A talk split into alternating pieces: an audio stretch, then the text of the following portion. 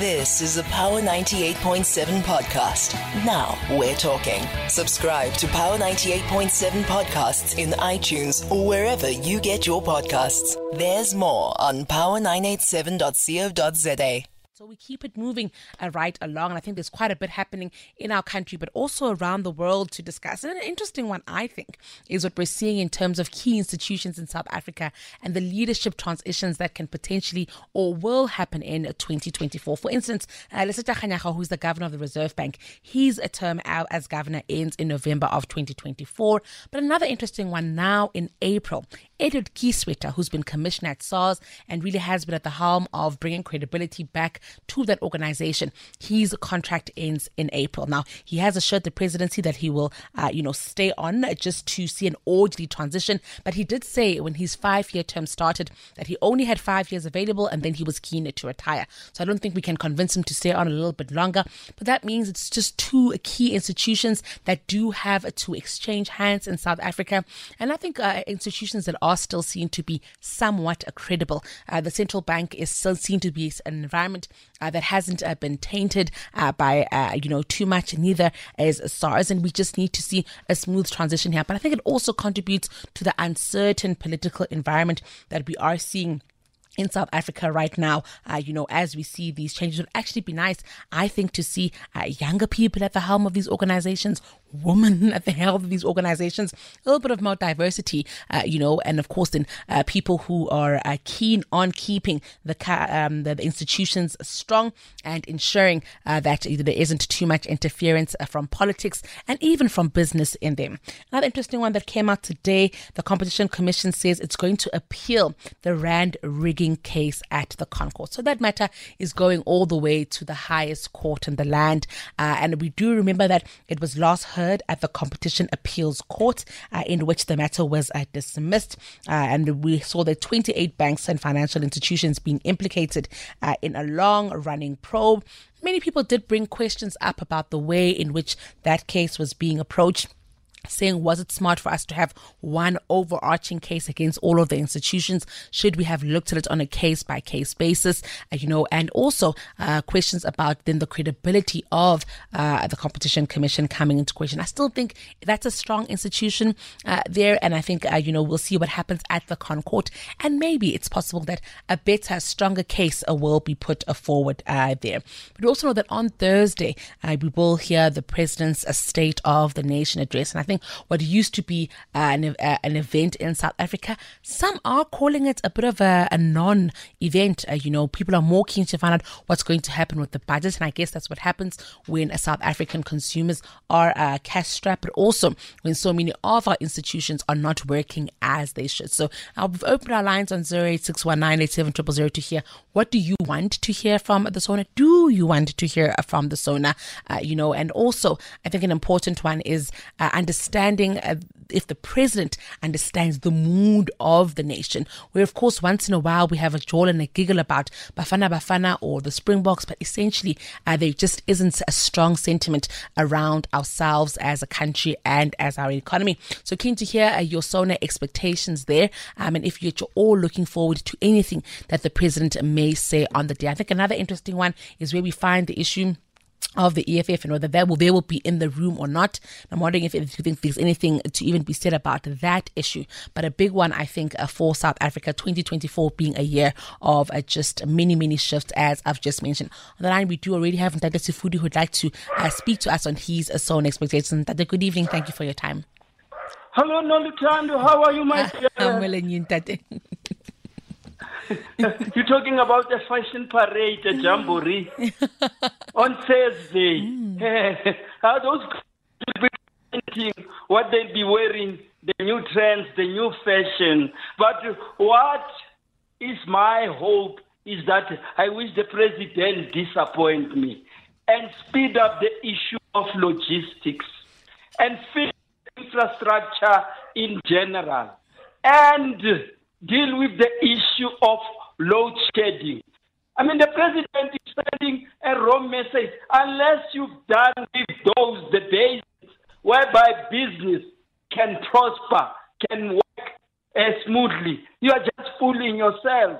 And for him, he spoke about NHI. We need that NHI, but fix the issue of procurement, fix the issue of leadership, deal with corruption in the, uh, the, uh, health department, all general, and resuscitate this SOE because for us to jumpstart, resuscitate our economy, our SOEs function, the railway line ought to function. To travel, poor can't travel because it's more expensive to travel on taxis.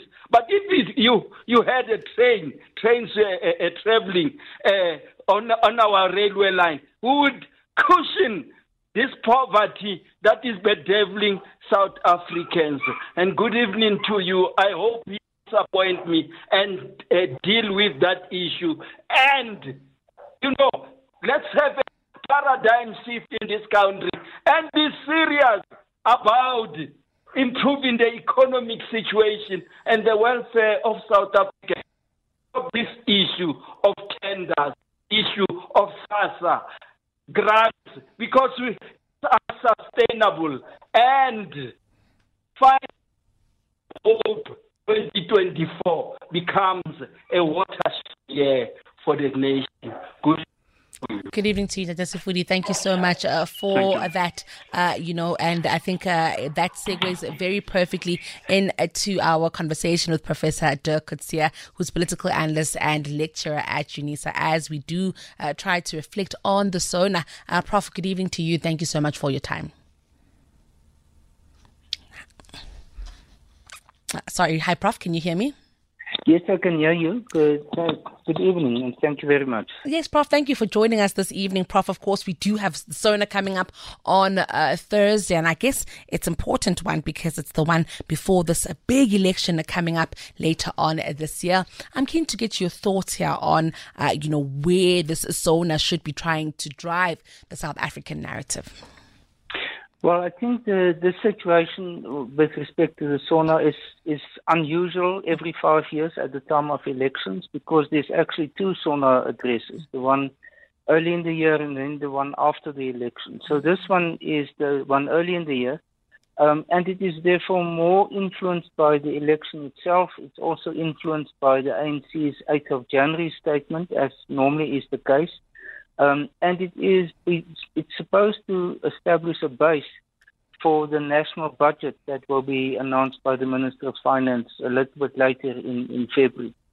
Um, what we've heard from President Ramaphosa uh, in January when um, they, he presented the ANC's statement um, is a, a, reaffirmation of most of the big economic components of his uh, growth plan um, and that includes um, energy very much. It includes the, uh, restoration of the infrastructure, especially now the railway lines and, and the harbors, uh, Transnet.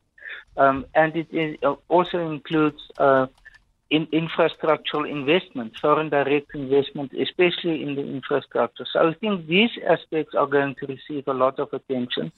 Um, he's going to, I think, make some statements and promises about uh, load shedding and the, the, reduction in load shedding and the, the new developments in the ener- energy sphere. sphere uh, that government is, is making quite a lot of that, and I think it's going to emphasize that also as part of the, the ANC's preparations for the election. Um, then aspects that I think will receive also quite some a, lot of attention will be the national health insurance mm-hmm. plan and the fact that he will very soon, according to him, sign the legislation um, in, into law, um, as well as matters with respect to policing and, and crime prevention. So, and, and then obviously the, one of the real big issues is that of how to to stimulate the economy, economy in such a way that it can lead to more job creation. So they, these are points that many will say are typical of the ANC's package, um, and that it is not new necessarily. But I think this is what President Ramaphosa will present as part of what he has done over the past five years. And he will, I think, concentrate a lot on what were, are the achievements of the ANC government uh, close to the end of their mandate, which will come to an end with this national and provincial election. So that will, I think, be also a very, very prominent part of, of the SONA speech is to say these are our achievements of the past five years. It's an interesting uh, one that we definitely see ourselves heading into, Prof. And I think uh, a big one also that I see here is, I mean, the EFF at, at, present, it's clear that a lot of their top leaders won't be in the room. And what that means uh, for SONA 2024, that's something we've never seen before of a party being explicitly excluded uh, from uh, the conversation or, or at least uh, from the address. And even what that might mean for the president and his, you know, his stance as he takes to podium. Well, yes, this this is a first uh, that the political or the leadership of a political party are are not allowed to participate in this. It takes us obviously back to the time of President Zuma, um, and with the EFF's call for for him to pay back the money of Nkandla, and since then that it developed into um, a, a, type of a trademark of, of the EFF that they, uh, especially at the time of SONA addresses, that they um, opposed or criticized uh, the, the, president. Um, in this case, I think it will, will be, from, for many members of parliament, it will be a, a bit of a surrealistic situation um, that it is not happening. Um, for the, the EFF, it is also taking away an opportunity to present themselves again in public and in the views of, of the media um, as the party who is still not accepting the ANC um, and what they are doing, and sort of is the main visible opposition um, to the ANC um, in the form of these protests.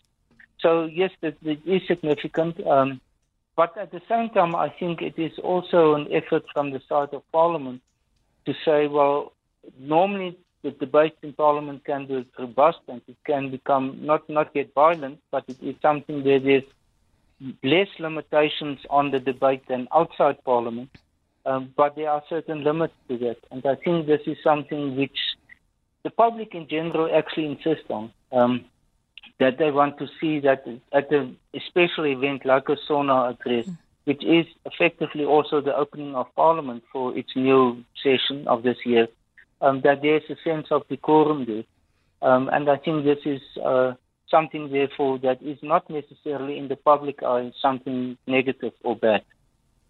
I also ask you about, you know, just morale as an ordinary South African prof. A big one, I think, uh, that's here is, I think you would have heard our caller who just uh, said, well, SONA is just one big fashion parade. Uh, you know, it's uh, all formalities. And the, I guess the overall national mood is that, uh, you know, this address and many other actually parts of a government have just lost credibility. It's not places uh, that we think we're going to hear of solutions. It could be just talk shop. It could also just be promises, but nothing, none of it leading to hardcore change or, uh, you know, tangible transformation for our economy and for people. And I'm wondering if, you know, there could be truth to that sentiment, or maybe we are slightly a little more negative than we should be.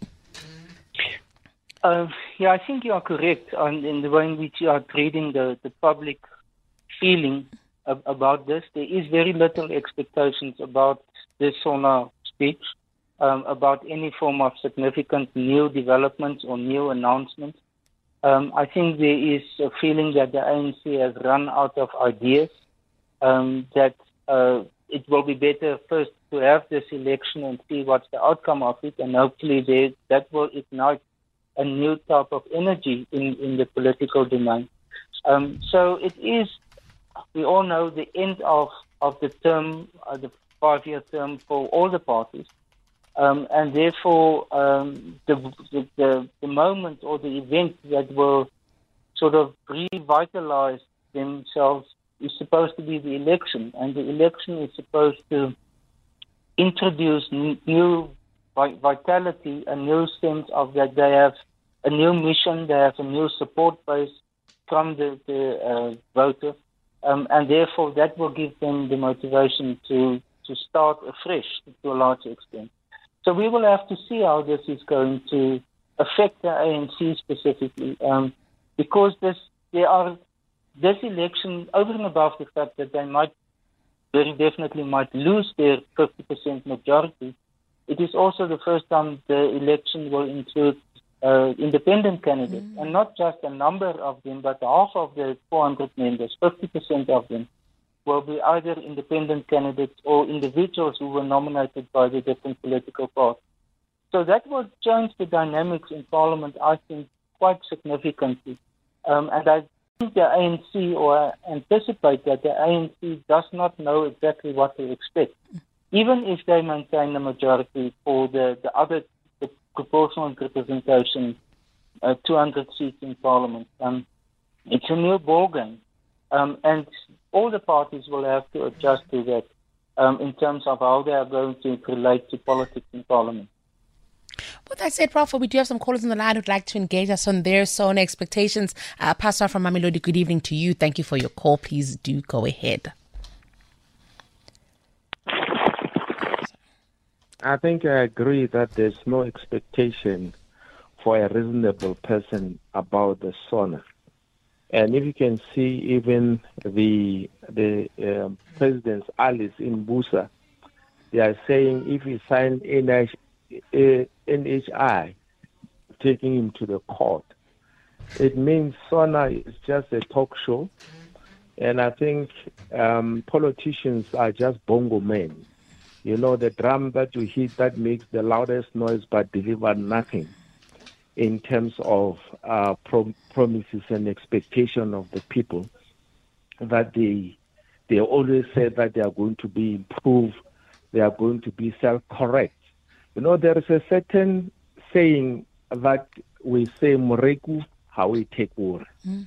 That means a tree cannot heal itself, or a doctor cannot heal himself. So, what the ANC has done is for for many years of which they claim they cannot redo 300 years of apartheid uh, in 30 years. If you can see, they, they, they've destroyed most of the infrastructure that was there, and they destroyed even the education system that produced um, technical people who used to be Ambach. No, agriculture was destroyed, nursing colleges were destroyed, those type of things. So we have left with nothing.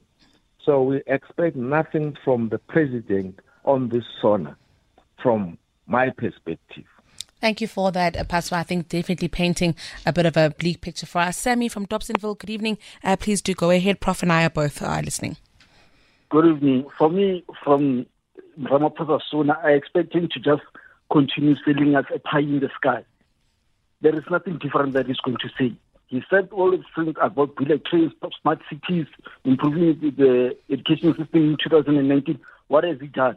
In fact, they've done the reverse. They've collapsed everything. It's 30 years of agencies corruption of our country. They came back. I come from Limpopo. There was an orange orange farm. It was the biggest exporter from South Africa for orange farms. Is in the SADC. They destroyed it. They destroyed everything. So we shouldn't sit on our edge of our seat and expect that Ramaphosa is going to say something different. Yes, he can say something different, but that will amount to nothing. It's all the year of electionary. It just be electionary. So we shouldn't fool ourselves here. No. Ramaphosa, Zuma, and everybody else, they're just the same. It's just that they, they, their corruption, their corruption models operating is different, but they're all doing the same thing. So let's not stop let's stop fooling ourselves. There's nothing there. You can talk and talk and talk, but implementation is never going to implement everything, anything. Thank you for that, Sammy. Uh, Prof, I mean, I think both Sammy and, uh, you know, Pastor, they're really speaking about, like I said, maybe the hopelessness there. And I think, uh, you know, Sammy really raising some valid things. We've heard about smart cities in the past. We've heard about bullet trains in the past. And, Prof, we're just struggling to keep the lights on. Yes, yes. I, I think what they are articulating is what many people feel, um, and that is that there were at some stage plans and some vision about where to go to, but it hasn't materialized. Um, and I think this is possibly the, one of the main disappointments. Um, is that after the end of President Zuma, there was high expectations of President uh, Ramaphosa. There was a feeling that that is turning around the situation that it, it was the end of the era and the beginning of a new one. We still remember the idea of the new dawn mm. that he was talking about. Um, the idea that Um, he will deal with the issues of corruption, of state capture, as quickly as possible. That he will turn around the, the leadership in key positions, like, for example, the, the criminal justice system. Now, some of these things he did do, but I think what the, the public is looking for is what is the visible impact of them of that on the on the lives of all of us. Um, I think one of the complications that is not a justification of the problems and President Ram- Ramaphosa's situation is that the COVID pandemic did set, set him uh, backward very much. Um, it was a, a serious interruption um, in his, his term as president. Um, and I think any, many, many countries were struggling with how to cope with that and how to recover from that. But that is something which cannot be regarded as an excuse for too long. Um, most countries have gone back to a situation where they are now recovering quite significantly in, in economic terms. Um, and South Africa is still, economically speaking, at a very, very low growth rate. Um, and I think what is also highly problematic is that there is not enough of public signals that the government is really serious about corruption. Um, and I think that's one of the main accusations against the current ANC administration that is very difficult for them to counter. Um, the fact that there is not more success stories of, of court cases against those who were the prime figures in the uh, state capture situation. Uh, Prof, before uh, we wrap up, Owen from Brits would like to also weigh in. Owen, good evening. Thank you for your call. Please do go ahead. Look, uh, the, the, the president, I've, I've, I've stopped a long time ago taking him serious. With this honor, uh, I think he's going to recycle uh, the, the, the speeches that he told us a year ago or two years ago. That's what we are going. That's what we should expect. Nothing new, nothing uh, of tangible uh, thing that he's going to tell us in this in this SONA. Uh, I, I say I have stopped taking him serious because he's a pathological liar. One, two, he's also corrupt. Given the issue of uh, uh, the, the scandal, the Phala scandal. So to me, as South Africans, we are allowing people, we are allowing a lot of mediocrity to, to, to prevail. And there must be a way that we hold the president accountable for lying to us, for being corrupt, especially for lying to us. How many promises he has made to South Africans and nothing was, was fulfilled.